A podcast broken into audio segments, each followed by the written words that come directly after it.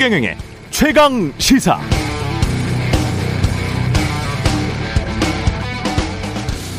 대통령 선거 앞두고 가장 큰 장이 서는 곳은 여의도입니다. 특히 여론조사 업체들에게는 앞으로 1년이 사업 성패에 중요하죠.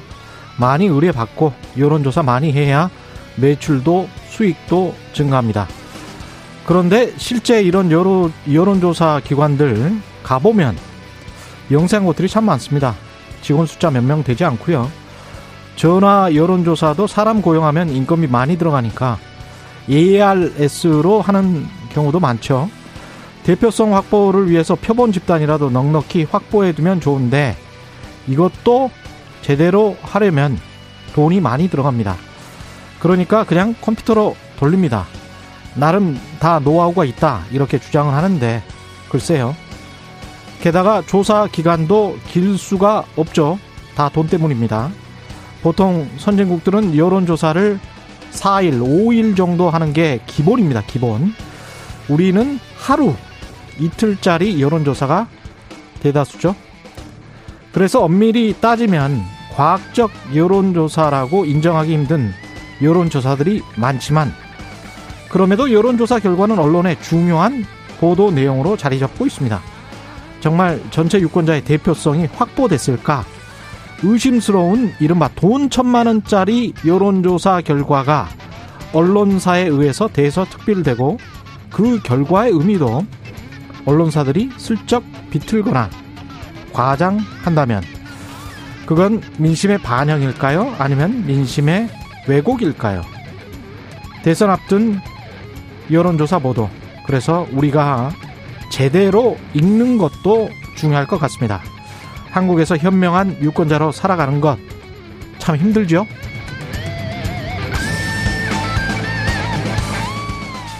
네, 안녕하십니까. 6월 8일 세상에 이익이 되는 방송 최경련의 최강시사 출발합니다. 저는 KBS 최경련 기자고요.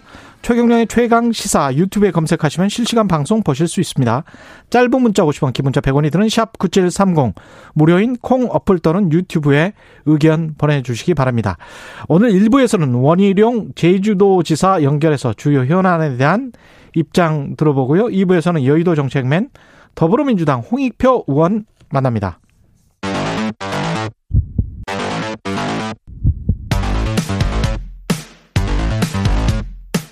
오늘 아침 가장 뜨거운 뉴스 뉴스 unboxing 네 뉴스 unboxing 시작합니다. 민동기 기자 김민아 시사평론가 나와 있습니다. 안녕하십니까? 안녕하십니까? 예. 아, 성추행 사건 공군에서 일어난 사건 뭐 이거는 목불인견이더군요. 전반적으로 쭉 보니까 이건 뭔지 모르겠습니다. 정말. 지금 또 문제가 예. 좀 불거지고 있는 게요. 예. 군 검찰이 그 이모 중사 상관을 비롯해서 공군 20 전투 비행단 관계자들의 사무실과 주거지를 압수수색을 했거든요. 예. 이게 부실 수사와 2차 가해 관련 증거를 확보하기 위한 그런 차원인데 지금 뭐 압수수색 한다고 뭐 됩니까? 예, 지금 좀 늦은 늦은 그런 상황인데 예. 이 늦은 상황에서도 예. 그 20비행단 군사 경찰하고요. 음. 공군 검찰은 그 압수수색 대상에서 또 제외가 됐습니다. 군 검찰 그러니까 공군 검찰은 제외했어요. 예. 그러니까 이게 제 식구 감사기다라는 그런 비판이 나올 수밖에 없는 그런 예. 상황이고요. 이게 왜 그러냐면 음. 이게 4월 초에 이모 중사 사건을 이첩을 받고도 공군 검찰이 두 달 동안 제대로 수사를 안 했거든요. 예. 예, 이런 상황인데도 공군 검찰은 압수수색 대상에서 제외가 됐다는 거는 상당히 좀 논란을 좀 불러일으키고 있습니다. 이것도 그냥 끼리끼리 하고 있는 거네요. 그렇다고 예. 봐야겠죠. 예. 예.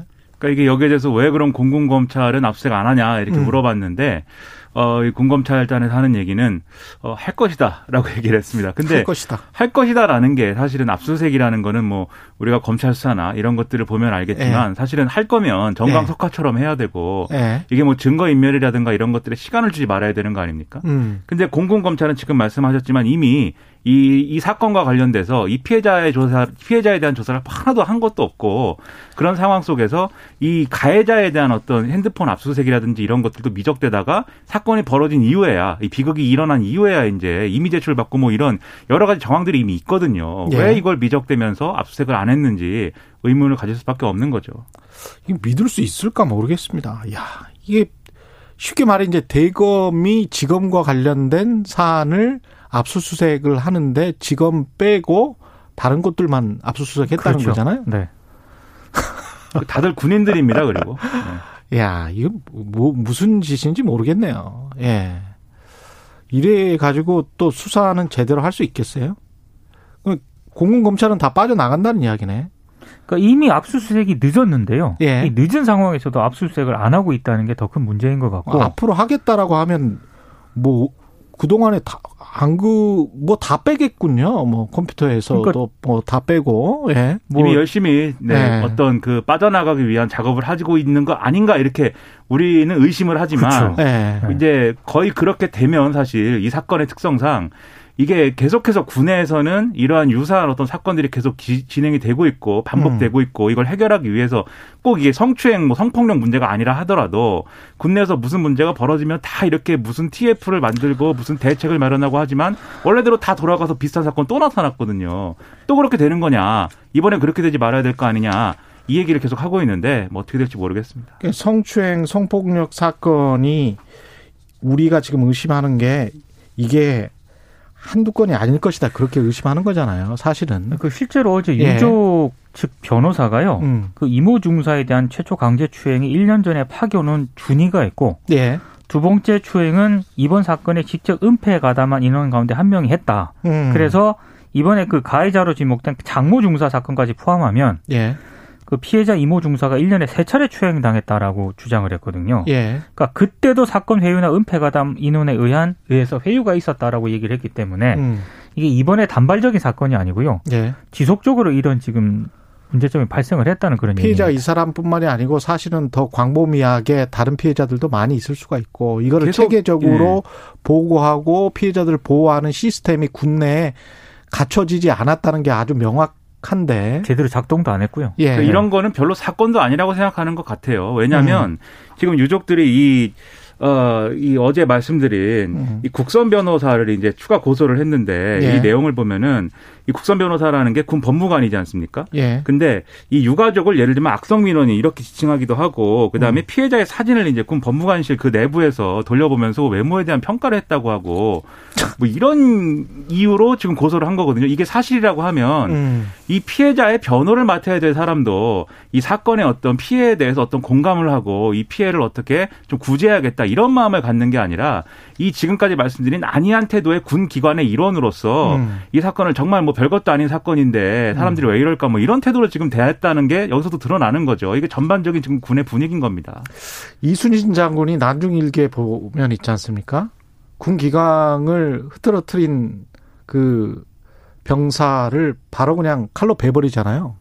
조, 전쟁 조선. 조선 시대 네. 해법인 것 같고 아니 근데 전쟁 군 중이니까요. 기강 문제와 관련해서 뚜렷하고 명확하게 그 장군이 윗사람이 명확하게 그걸 보여주고 그런 장군을 포상을 해줘야 돼요. 그렇죠. 그러니까 이런 사건들은 지금 제가 궁금해서 미국 같은 경우는 어떻게 하- 하는지 보니까 국방부가 매년 국회에다가 보고를 하더라고요. 성폭력 사건이나 이런 게 몇 건이나 있었는지. 음. 2020년에 군대 내에서 사병들 그 병사들 관련된 사건들만 6,290건이 있어요. 민간인까지 합하면 7,816건이고 코로나 19 그 여파에도 불구하고 이게 6,290건이 1%가 늘어난 거거든요. 근데 이거를 드러내놓고 국회에다가 매년 이렇게 보고를 한다는 이 보고 체계.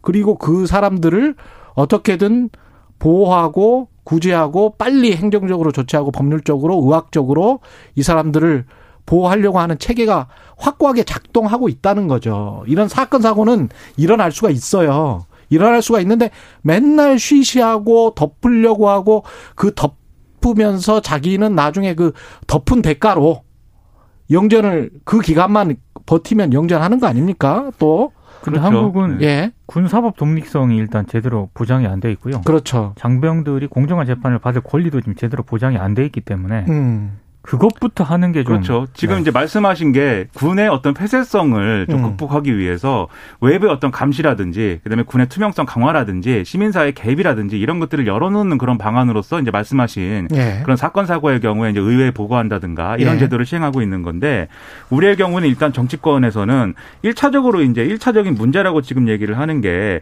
지금 말씀하신 이제 군사법원법 개정 문제 뭐 이런 겁니다. 그래서 민주당은 이것부터 손댄다고 하는데 이게 무슨 내용이냐면 예를 들면 법관 자격이 없는 일반 장교가 재판관이 돼서 이 군사 재판에 참여를 해서 음. 이 형량을 막 깎아주고 이른바 군내 온정주의가 재판에 영향을 미치는 그런 구조가 있다는 것이고 예. 그다음에 군 검찰이 구속영장을 청구할 때 소속 부대장의 승인을 받도록 돼 있기 때문에 이게 결과적으로는 일선 부대 지휘관의 재판에 부당한 영향력을 행사할 수 있게 돼서 음. 이런 게 이제 손방망이 처벌로 이어지고 예. 이런 손방망이 처벌과 서로 덮어주는 문화가 있기 때문에 음. 예를 들면 여군에 대한 어떤 그러한 이제 성적 대상화라든지 이런 것들이 이런 구조가 이런 문화적 구조가 계속 유지되고 사실은 계속 군대 내에서. 여군만 있을 것인가 이것도 우리가 의심해봐야 됩니다. 당연하죠. 그렇죠. 당연합니다. 일반 사병과 관련해서도 네. 굉장히 그리고 그거는 더 더 말하기가 힘든 또 사회 문화가 있잖아요. 한국 같은 경우는 네. 그런 것들도 면밀하게 봐야 됩니다. 이거는 더 드러내고 제대로 뭐랄까요 매년 annual 보고서 같은 거 있지 않습니까? 그렇습니다. 연말 연 보고서 같은 거를 내더라도 이런 것들은 확실하게 더 드러내주는 게 치유하는데 훨씬 더 도움이 된다고 지금 봅니다. 보고를 하라고 예. 그래도 그냥 숫자만 써 있어요. 뭐몇 그렇죠. 건 일어났다. 근데 예. 그몇 건 중에는 사실은 음. 이게 뭐 범죄의 경중을 얘기하기는 부적절할 수 있지만 어떤 건 정말 심각해서 사회적 비난의 가능성이 굉장히 큰 사건들도 있, 있을 것이고 예. 어떤 것은 이제 뭐 어떻게 좀 치유가 가능한 사건도 있을 것이고 이럴 텐데 다 뭉뚱그려서 예를 들면은 뭐 100건이다라고 했을 때그 100건 내에 다 들어가 있는 것이고 이게 제대로 세부적인 사건의 내용이나 이런 것도 사실은 기록이 안 돼 있고 그런 상황에서 군 일선 부대에서 국방부로 이렇게 보고를 하는 거거든요. 예. 이런 내용이 파악이 안 되는데 뭐 이게 제대로 된 투명성이나 이런 이번 것들이 기질 수가 없는 거죠. 음. 성추행이라는 사건 자체를 보고를 누락을 시켰기 때문에 예. 더큰 문제인 거죠. 일제 강제징용 소송이 각하가 됐네요. 이거 조금 이해가 안 되는 그런 판결인데요. 예. 강제징용 피해자 송모 씨등 85명이 16개 일본 기업을 상대로 1억을 배상하라면서 손해배상 청구 소송을 제기했었는데 예. 어제 서울중앙지법 민사합의 34부가 각하를 했습니다. 예. 그러니까 판결 내용은 이렇습니다. 대한민국 국민이 일본 또는 일본 국민에 대해 가지는 개인 청구권은 65년 한일 청구권 협정에 의해 바로 소멸되거나 포기되었다고 할 수는 없지만 없지만 소송으로 이를 행사하는 것은 제한된다 이렇게 판결을 했거든요. 제한된다. 예. 근데 이게 좀 이상한 게 하급심 물론 이제 하급심 판결이 대법원의 어떤 그 전원 합의체 판결의 소수 의견을 따르는 게 위법한 건 아니긴 합니다만 예. 어 이 굉장히 좀 이례적으로 지금 제대로 따르지 않았거든요. 그러니까 이게 2018년 대법원에서 전혀 이제 상반되는 판결이 나왔었잖아요. 다수 의견이 예. 아니라 거기에. 소수 의견을 이번 1심 판결이 소수 의견을 따랐습니다. 그러니까 음. 그 자체도 굉장히 이상하고요. 예. 제가 가장 이상했던 부분은 이게 약간 정치적인 해석을 하는 그런 부분이 있더라고요. 예.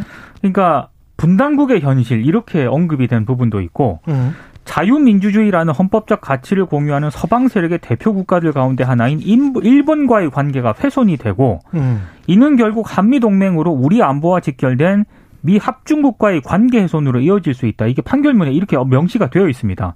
그러니까 지금 외교관 하셔야 되겠네, 이분. 그러니까 이게 사법적인 판단이 아니라 갑자기 뭐 한미 동맹 나오고 미일 예. 동맹이 나옵니다. 그러니까 좀 이해가 안 되는 판결이에요. 그것 때문에 그 이 판결을 했다는 게 이게 이해가 이게 논리적으로 말이? 근데 이제 아마 이게 그 대목은 네. 이 판결에 이제 어떤 실익을 따지는 부분에 있어서 아마 음. 그렇게 서술을 하려고 한 것 같은데 예. 근데 이게 뭐 아무리 실익을 따지는 부분이 필요하다 할지라도 판결문에다가 이렇게 음. 사실은 일방적인 정치적 판단 이런 것들을 다 이렇게 적나라하게 드러내는 건 이게 옳지 않고 사실은 법리만 따져서 이제 얘기를 했어야 그 되는데 본인 생각이죠, 본인 생각. 그렇죠. 예. 결국은 이제 그런 문제가 되기 때문에 비난의 가능성이 높아 보이고요. 그리고 이 예. 판결의 사실은 핵심 이 2018년 대법원 전원합의체의 판단과 핵심적으로 이제 차이 가 나는 부분은 음.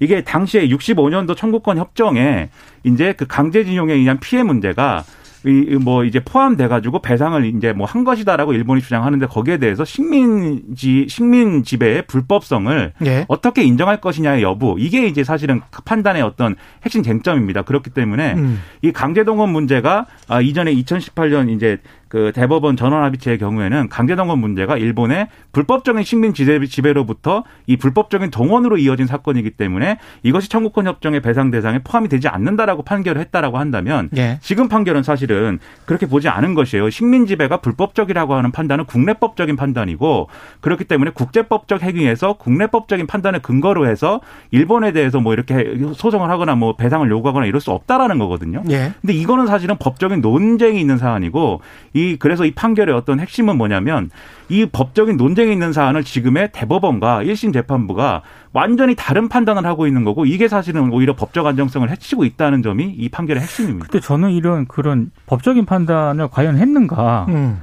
이 아니 과거 기록과 증거 행위, 과거의 행위만을 가지고 판단을 해야지 왜 미래의 한미 관계랄지 한일 관계를 이 판사가 외교관도 그 아니고 정치인도 아니고 지금 청구권 협정과 관련해 가지고요. 예. 원고들이 그때 당시 지급된 3억 달러 있지 않습니까? 이게 예. 너무 적기 때문에 어, 피해자들의 배상 청구권이 포함될 수 없다라고 주장을 했거든요. 근데 음. 여기에 대해서 재판부가 뭐라고 얘기를 하냐면 당시 대한민국이 청구권 협정으로 얻은 외환은 이른바 한강의 기적이라고 평가되는 세계 경제사에 기록되는 눈부신 경제 성장에 큰 기여를 했다. 제 판결문에 이게 나와 있어요.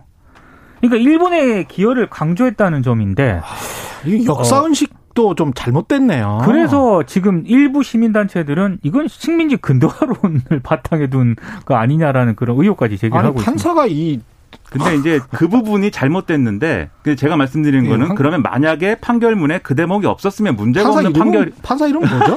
문제가 없는 판결이었냐? 네, 저도 말씀을 예 말씀하세요. 말씀하세요. 그런 예. 문제가 없는 판결이었냐? 그렇지 음. 않다는 겁니다. 법리로 따져도 음. 이 법리가 지금의 어떤 지금 사법부에서 정확하게 합의가 안 되고 있는 얘기를 지금 서로 하고 있는 거예요. 그렇기 예. 때문에 이 부분에 있어서는 어쨌든 대법원 전원합의체의 결론을 항상 뭐 하급심이 다 따라간다는 것은 아니지만 음. 이례적인 어떤 판단을 내린 것이고 그렇다고 한다면 지금 뭐 어떤 다른 단위에서의 어떤 법리를 뭐 정리하는 뭐 이런 과정을 거치든지 뭔가 이 부분에 있어서는 사법부의 합의가 필요하다. 이게 막각 판결마다 이렇게 핵심적인 내용이 다 달라버리면 그럼 이게 어떻게 법적인 안전성을 기할 수가 있겠습니까? 상당히 의문이 남는 판결입니다. 김양호 재판장입니다. 김양호 재판장. 네. 예. 알겠습니다. 두, 두 개밖에 못했네. 너무 흥분했어요 또 이 뉴스에 대해서. 말을 줄여야 예. 됩니다. 냉정해야 돼요. 예, 네. 뉴스 unboxing 흥분하지 민동기 마세요. 기자 냉정과 열정 사이 우리가 뭐 지키죠. 예, 민동기 기자 김민아 평론가였습니다. 고맙습니다. 고맙습니다. KBS 1라디오 최경영의 최강 시사 듣고 계신 지금 시각 7시 37분입니다.